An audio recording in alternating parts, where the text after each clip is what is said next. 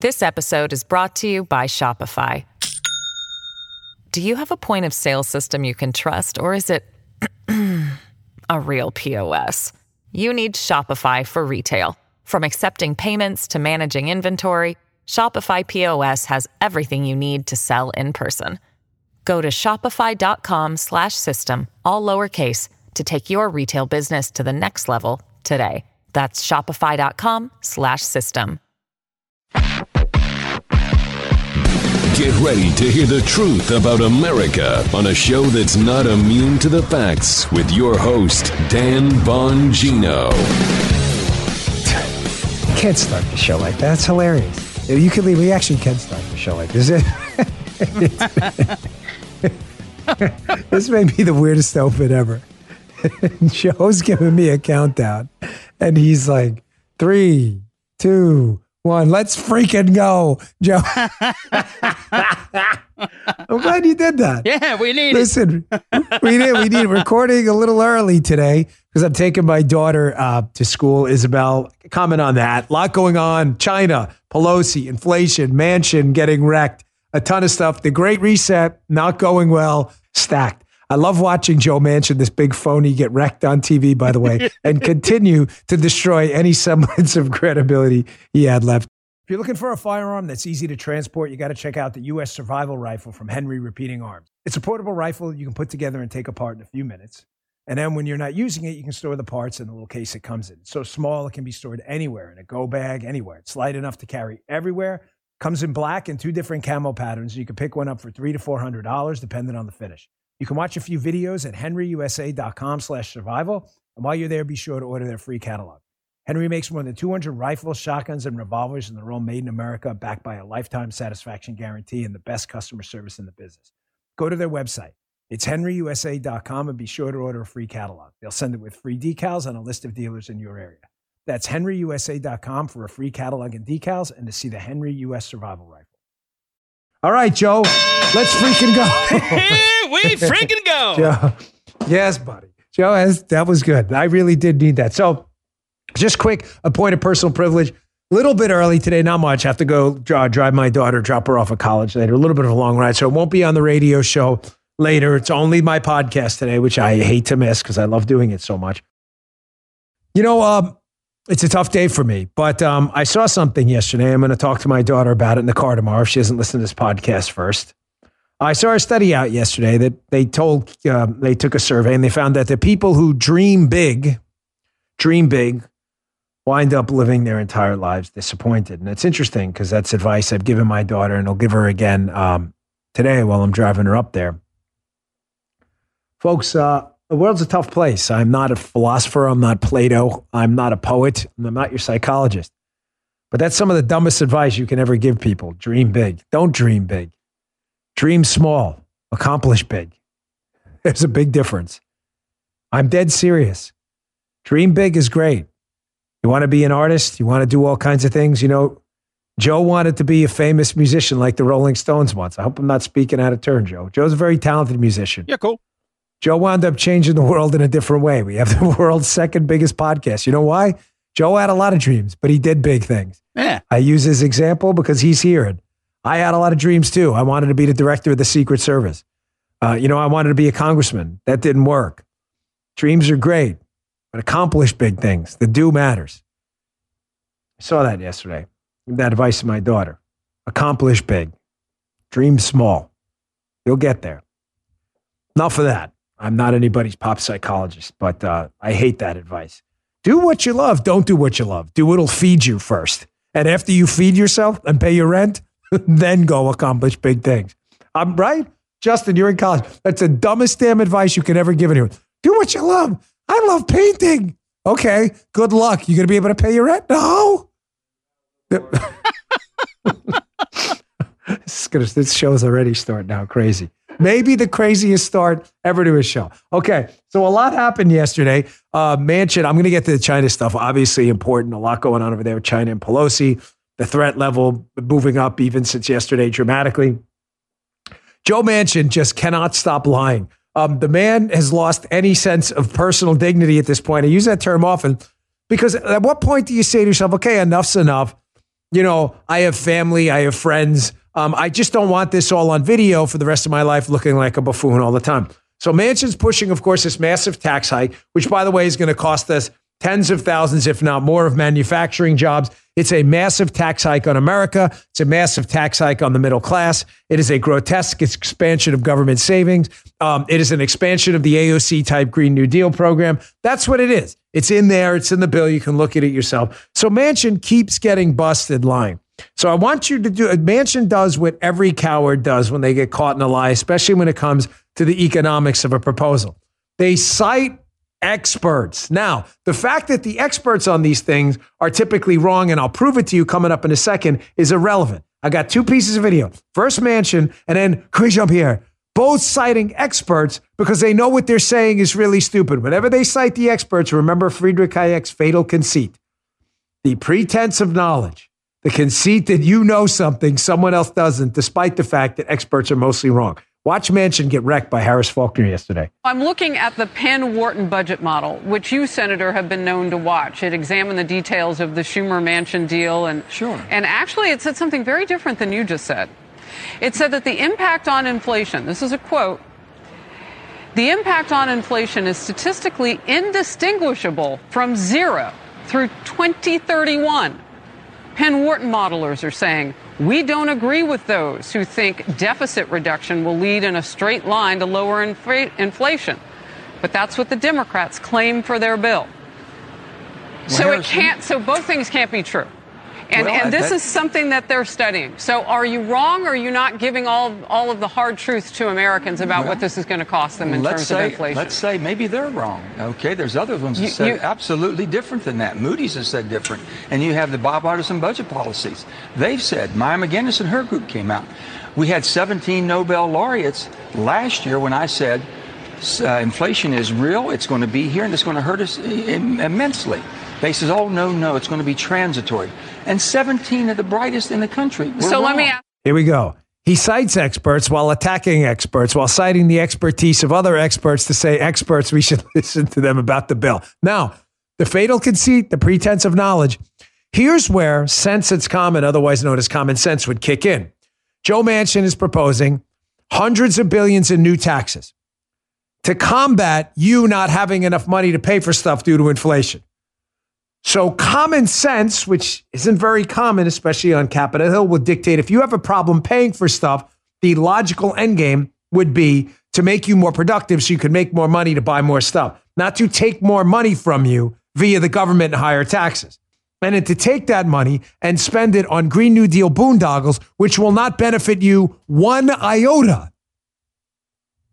But he cites experts, of course, because experts know better.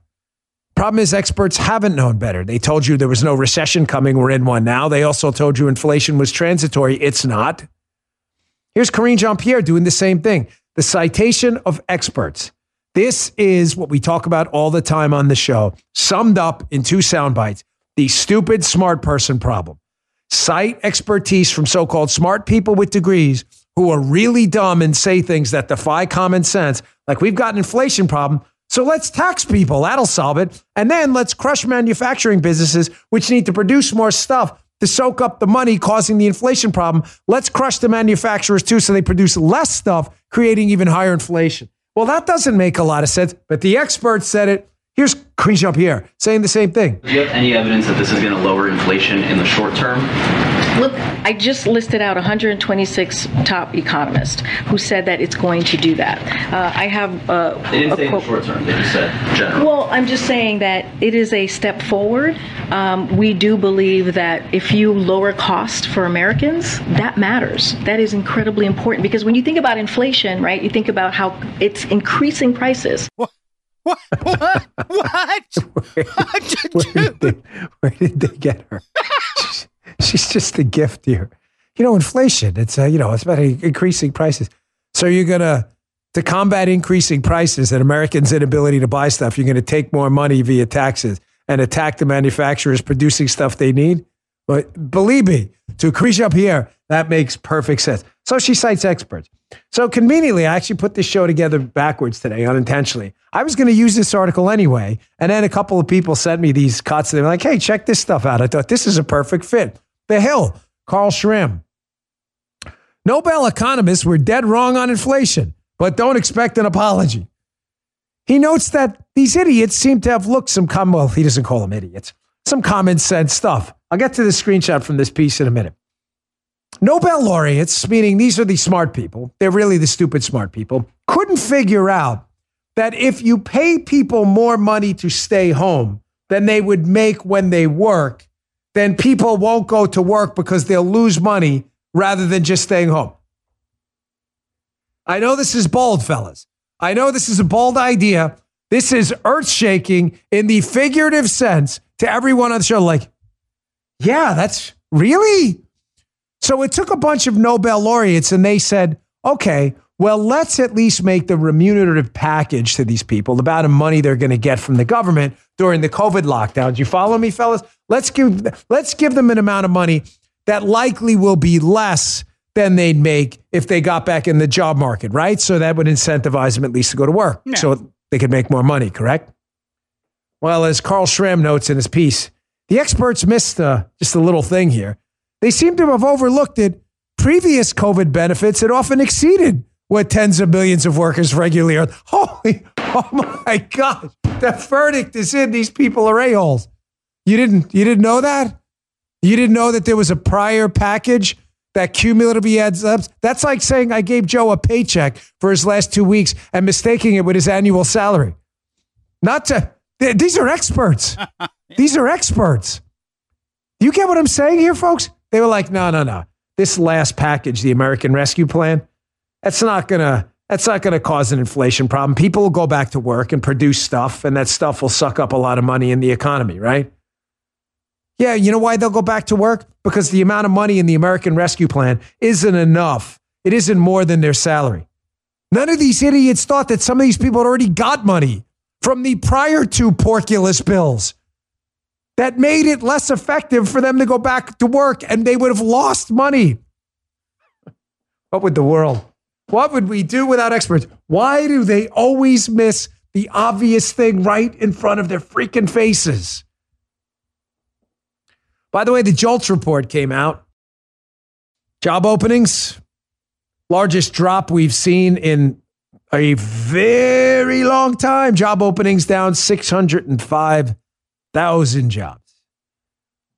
That is extremely bad news. Now, if you don't think we're in a recession, because as media hacks and goons and losers keep saying, well, the job market's still strong, gosh, I pray to the Lord it remains that way. JOLTS report doesn't look like it's going to stay that way long. What are you going to say about a recession going forward when we have a potential another quarter of negative growth and the job, uh, the joblessness rate starts moving up and job openings start collapsing too because people aren't hiring? It's transient. I can't get enough of these recession videos. I'm going to play for you one more. I cut it at about 30 seconds. It goes on a while. So this one's kind of short. But here again is the same media, experts in the media, supposed to be independent journalists getting expert opinions and using those expert opinions to formulate thought pieces. Here are these idiots in the media. Again, here first, you're going to hear them in the beginning with the proper definition of a recession, two quarters of negative growth. Then here just a quick uh, compilation at the end. Them again trying to change the definition to save face. What would we do without experts? Check this out. A recession is when the gross domestic product re- retreats, recedes for two consecutive quarters. That is the economic textbook definition of a recession. A recession is just two consecutive quarters of economic decline. Using just GDP, that's really what Brian Deese is talking about, um, is potentially antiquated. Every single time since 1948 that you've had back to back quarters of negative growth, you've had a recession. But that may not necessarily be the case this time. Actually, that's a misconception that two consecutive quarters of, of negative GDP growth means a recession. Two negative quarters of GDP growth does not necessarily mean that we're in a recession. Technically, this is not a recession. It's not really a recession. I, I could watch these videos all day. I, I'm sorry to keep throwing them. out. I can just watch them all day. I, it's rare you see such a salient, in your face example of human beings claiming to be smarter than you. They're the media people who are going to tell you what the facts are. So willing to throw away their credibility and flush it down the toilet bowl over an issue. You understand, all of them, and they don't even care that they're now digitally recorded for posterity's sake. Now, when we have a recession in the future and the Republican administration, I'm redefining it too. They can do it, so can I. And I'll be able to go back to them and go, no, no, no. It's kind of weird. You said that that's not a rece- it's not a recession anymore. They'll change their minds again. They don't care. No human dignity at all. All right, let me get to this because this is important. Yesterday, obviously, it was a. Um, I wasn't kidding with the title of my show. This could change American foreign policy moving forward. During yesterday's show, I covered Nancy Pelosi's uh, trip to Taiwan. Now, we've discussed all the backstory, why I think she's there, why I think it's a bad look for her and her husband. But I'm not sure what the strategic purpose of this trip is for the United States. I have an idea why Pelosi's doing it. Pelosi, I don't trust as far as I could throw, and that's not very far. Nancy Pelosi's husband is heavily invested in a lot of stocks, have to do with semiconductors. Semiconductors are produced in Taiwan.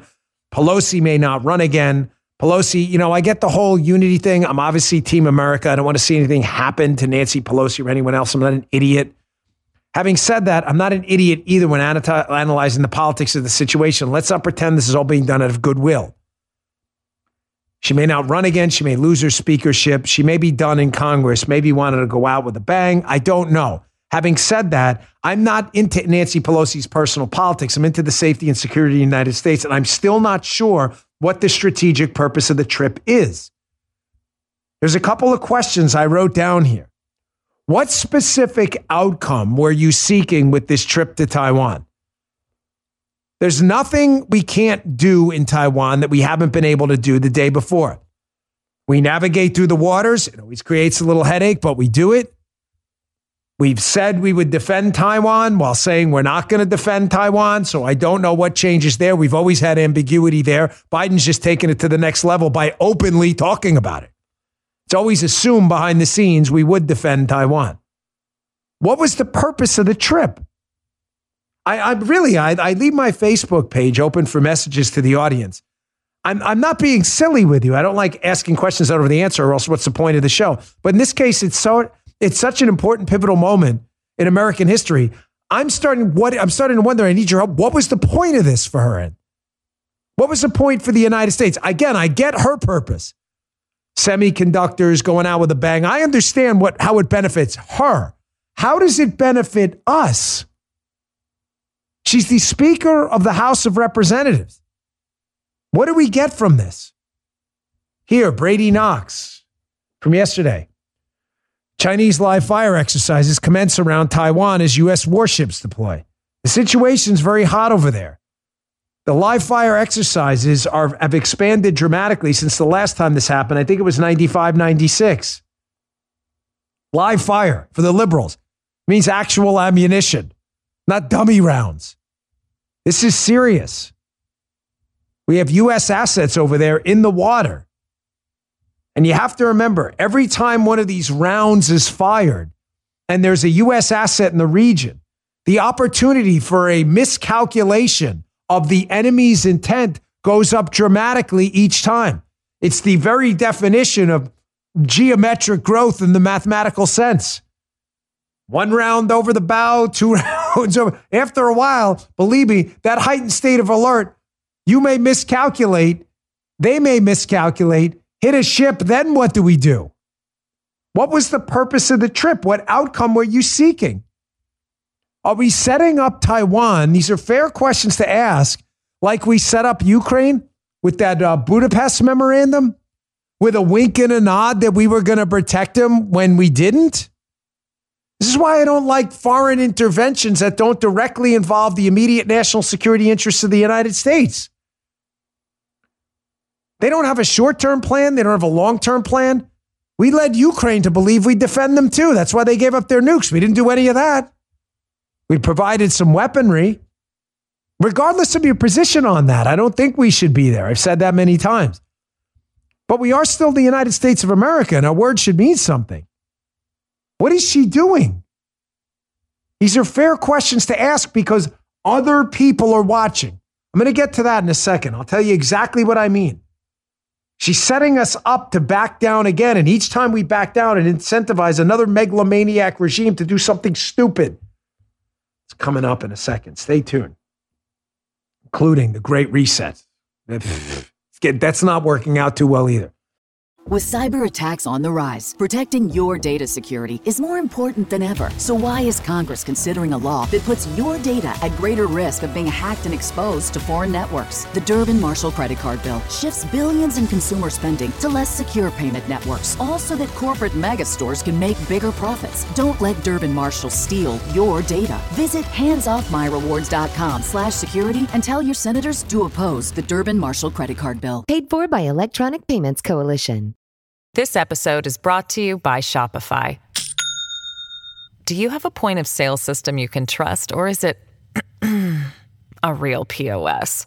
You need Shopify for retail. From accepting payments to managing inventory, Shopify POS has everything you need to sell in person.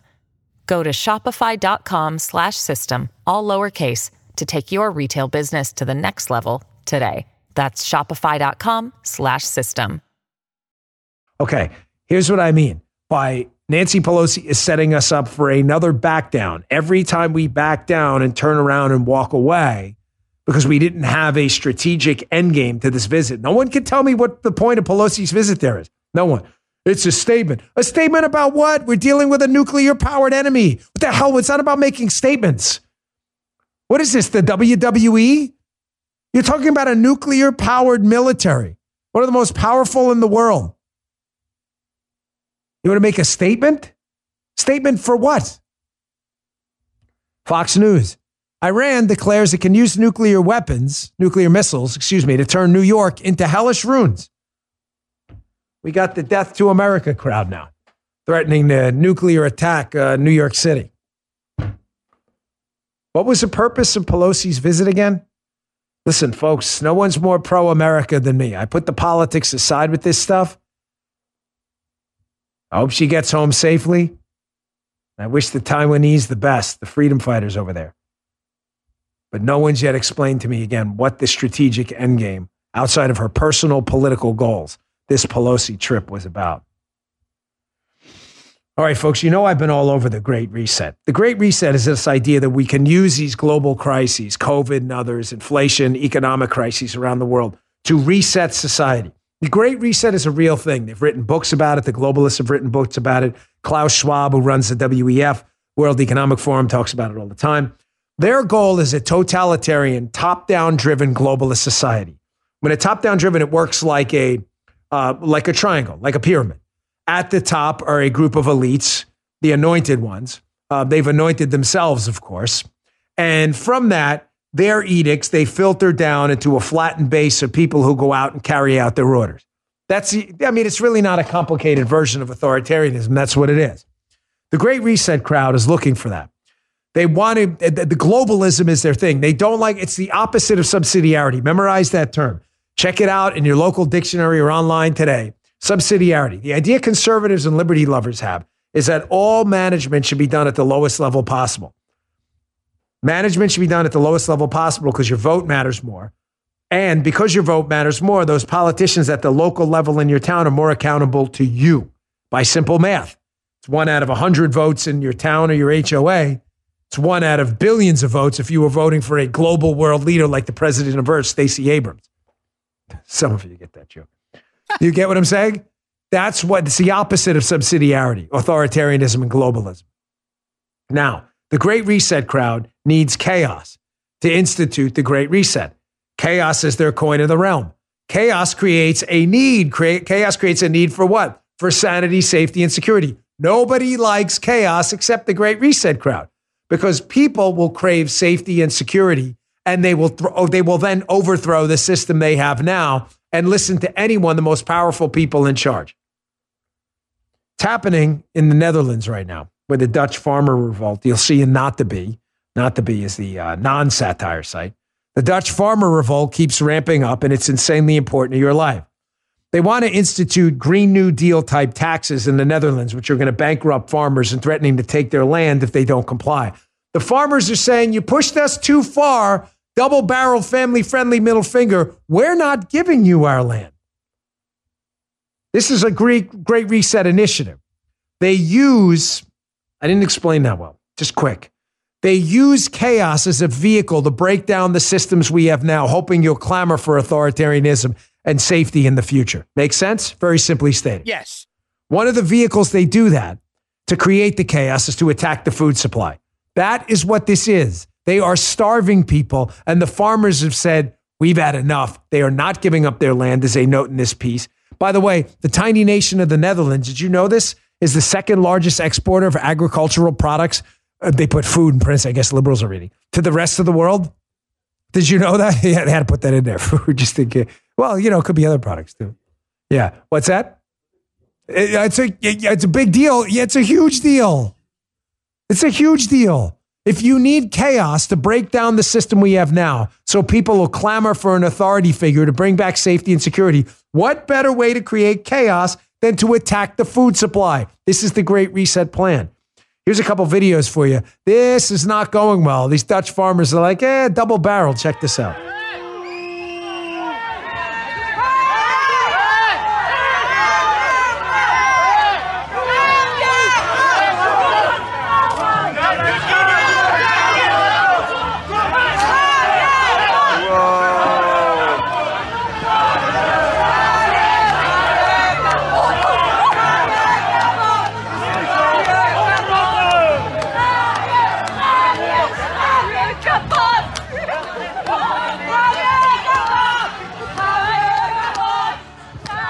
Yeah, that's um, that's not really going well. That's not really going well for them.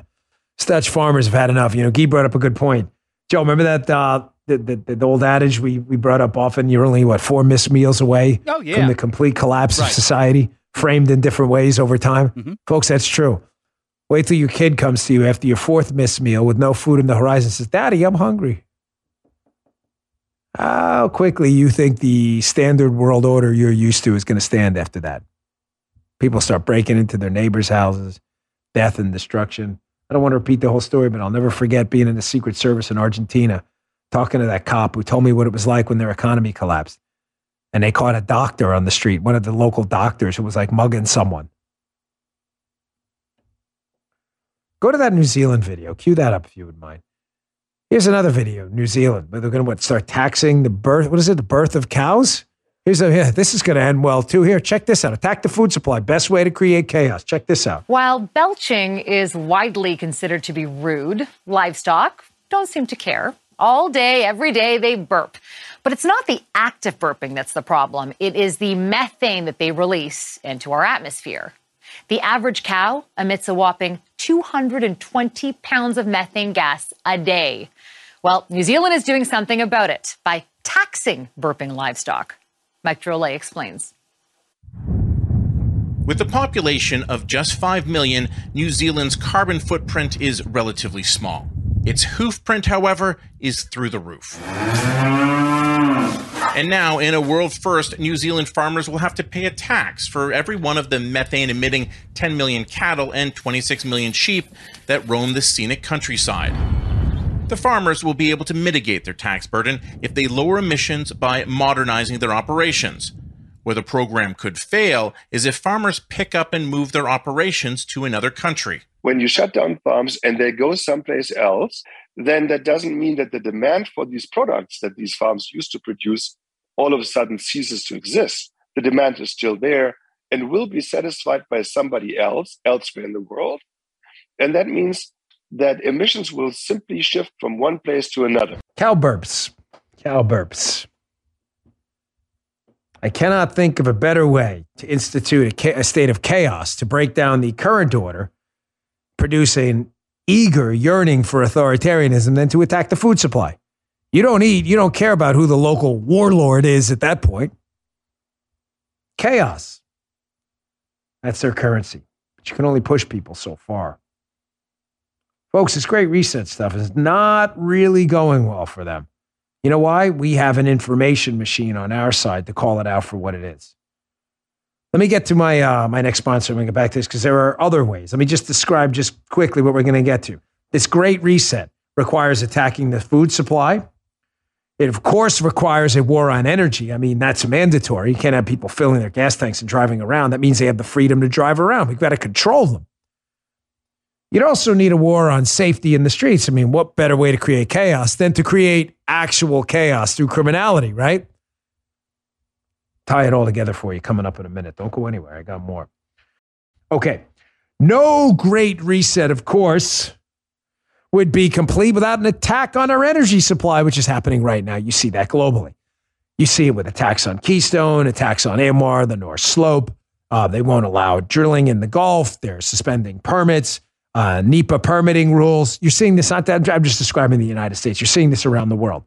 Germany, which is engaged in one of the most grotesque acts of energy suicide I've seen in my entire life. Germany, which is being held hostage by Russia, or they're going to be frozen out. Russia will, is basically has them by the short ones right now. Um, is threatening not to deliver them the gas they need to stay warm in the winter. You know that warm in the winter thing, Joe? It's really good to be warm in the winter Yeah, like because it. the alternative means cold in the winter, which also means death. And it violates the golden rule of the show, the Dan Bongino show, which is don't get dead. Now, the Germans had a way to produce some energy, which was their nuclear plants, but they decided to decommission them. Why? I don't know. I don't do stupid. I have no idea what the German government was thinking. I have no idea. So this war on energy is happening all over the world. Bongino.com, I haven't used a piece for my own website in a while. I don't write them. Matt Palumbo does, but he does a great job. Matt wrote this piece calling out the hilarious Biden administration for taking a victory lap over, quote, low gas prices. Matt notes in the piece, Biden administration now redefining the meaning of low gas prices. They love that redefining of words. He notes his gas prices have drifted from all-time highs in the past few weeks and are now roughly 420 a gallon nationwide. By the way, a 76% increase since Biden took office. The Biden administration has begun measuring gas prices from their peak to push the absurd narrative that they're lowering gas prices. Karine Jean Pierre told reporters with a straight face yesterday that more work remains. But the fact is, we are currently experiencing the fastest decline in gas prices in over a decade. Oh, that's great. Matt notes what she doesn't mention is, is about the fastest decline over a decade is that the Biden administration also provided uh, presided over the fastest increase in gas prices in nearly three decades. You see how that works? You see how the stunt, the flipperoo works? What great reset on a very serious note would be complete without attacking people's energy supply systems? Energy is freedom. No, no, this isn't some like overly melodramatic moment like the, you know that movie World War Z when Brad Pitt tells a guy, "Movement is life, movimiento es la vida," whatever. I was always like, that's kind of a weird line. No, no, it's true. Energy is actual freedom. You don't have energy in your vehicle via petroleum based gas in your car. You don't have the freedom to move around. It's not complicated. And there's nothing the authoritarians hate more than freedom, hence the war on energy, too. Chaos. It's a coin of the realm.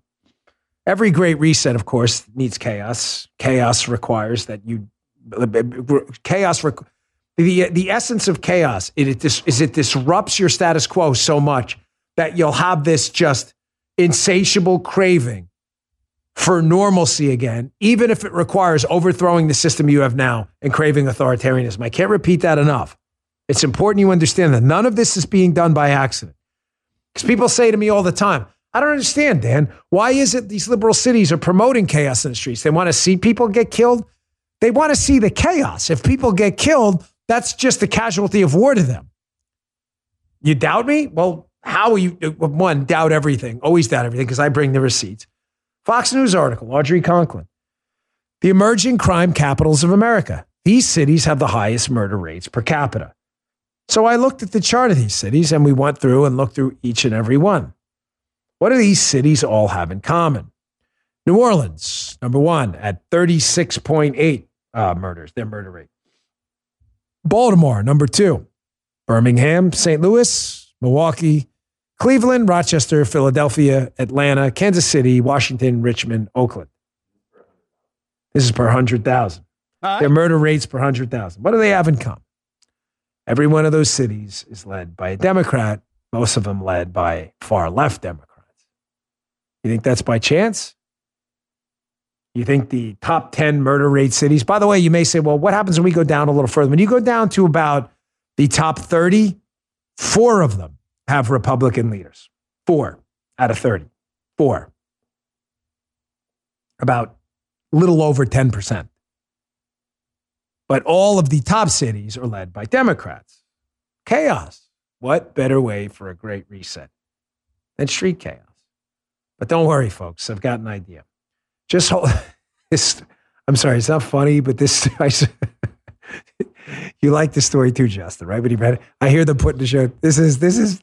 I don't usually do stories that are like funny. I'm, I'm not the funny guy. What are you funny? I'm here to amuse you, like Goodfellas, right?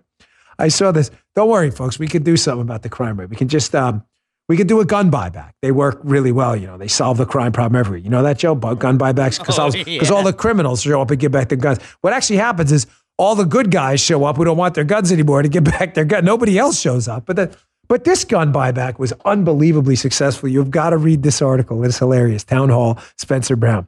So Houston Democrats, Houston was that wasn't that on there? Was that on the chart by the way? Was that on one? Is that there? It isn't in the top 10? Oh, it was on something I saw the other day. Houston. Houston Democrats hosted a gun buyback event, and one clever man took full advantage. This was a really successful event. So one man showed up to the gun buyback event with dozens of 3D printed firearms. Houston authorities had no choice but to accept them and hand over gift cards in return. The real kicker? It only cost the man $3 to print each, print each firearm, of which he made 62 and he received $50 per 3D printed gun for a total of nearly $3,000 in gift cards. there you go, Houston Dems. Solving that. You're a regular Wyatt Earp out there. Good job, fellas. Well done. You really nailed that problem. Gun buybacks. Like I said, Max, uh, marry up street chaos with stupid smart people, and this is the kind of thing you get. As I said in the beginning of the show, sense it's common. It's not common sense because it's not out there. It's missing. It's missing. All right, let me get to this piece. Um, what the hell is going on here? Daily Wire's got a piece in the uh, newsletter today. I need you to read. It's the last article in today's newsletter, bongino.com slash newsletter. If you'd like to take a look, it's right there. Folks, I've been getting increasingly worried about our government losing its horizontal and vertical checks and balances system.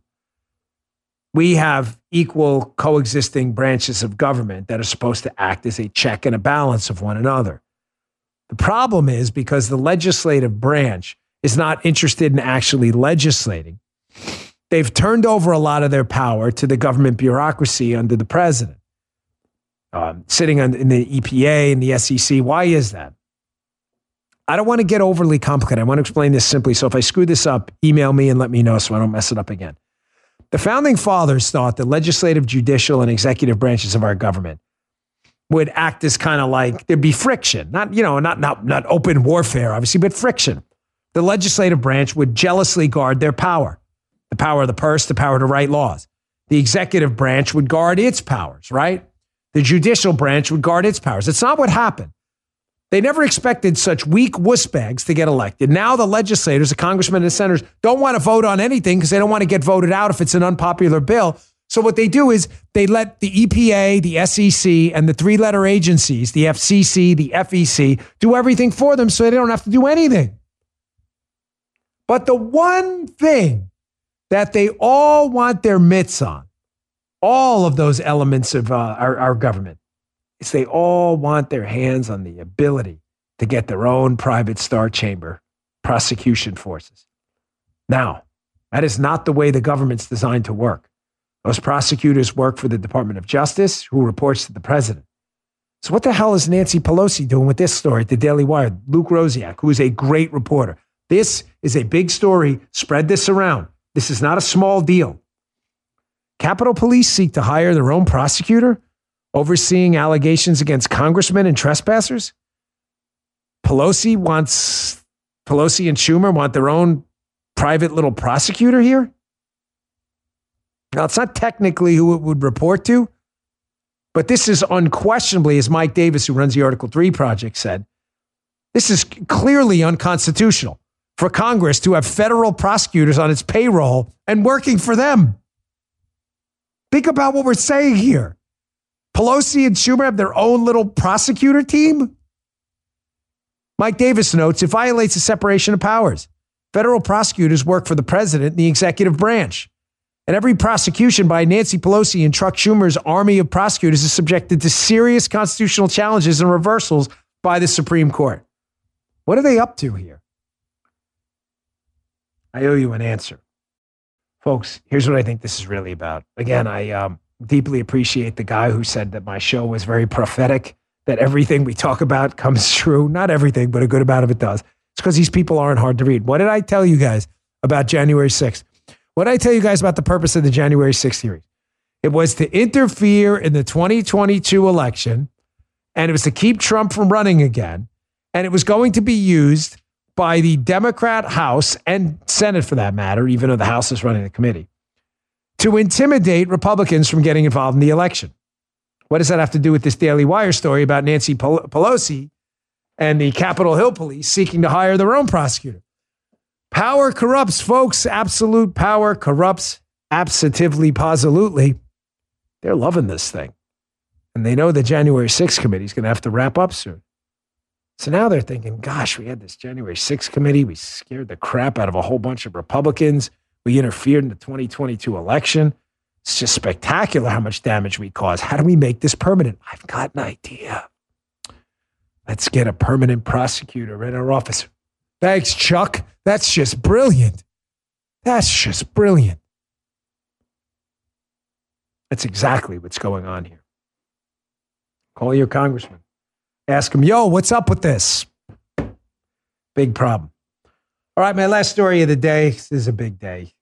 Taking my daughter to college. I'm a little sad. I'm going to be honest with you. I am, uh, because candor matters. It's uh, beat me up a little bit. We're not going to have an empty nest. We still have my youngest daughter, but she's been with us 18 years. It's really hard to take. So, kind of a sad day. I'll let you know how it goes um, tomorrow. I'll definitely, obviously, be back. I'm just flying back tonight. So, see how it goes. My eyes may be all red tomorrow. It's not like I was crying or anything, though. I always tell you my story. My story. What's my story about liberals, right? Liberal cancel culture. Liberal cancel culture is cannibalistic by nature. They will eat themselves alive. Okay, it's figurative. Cannibals are literal, but you get the point. Cancel culture is by nature cannibalistic. Why?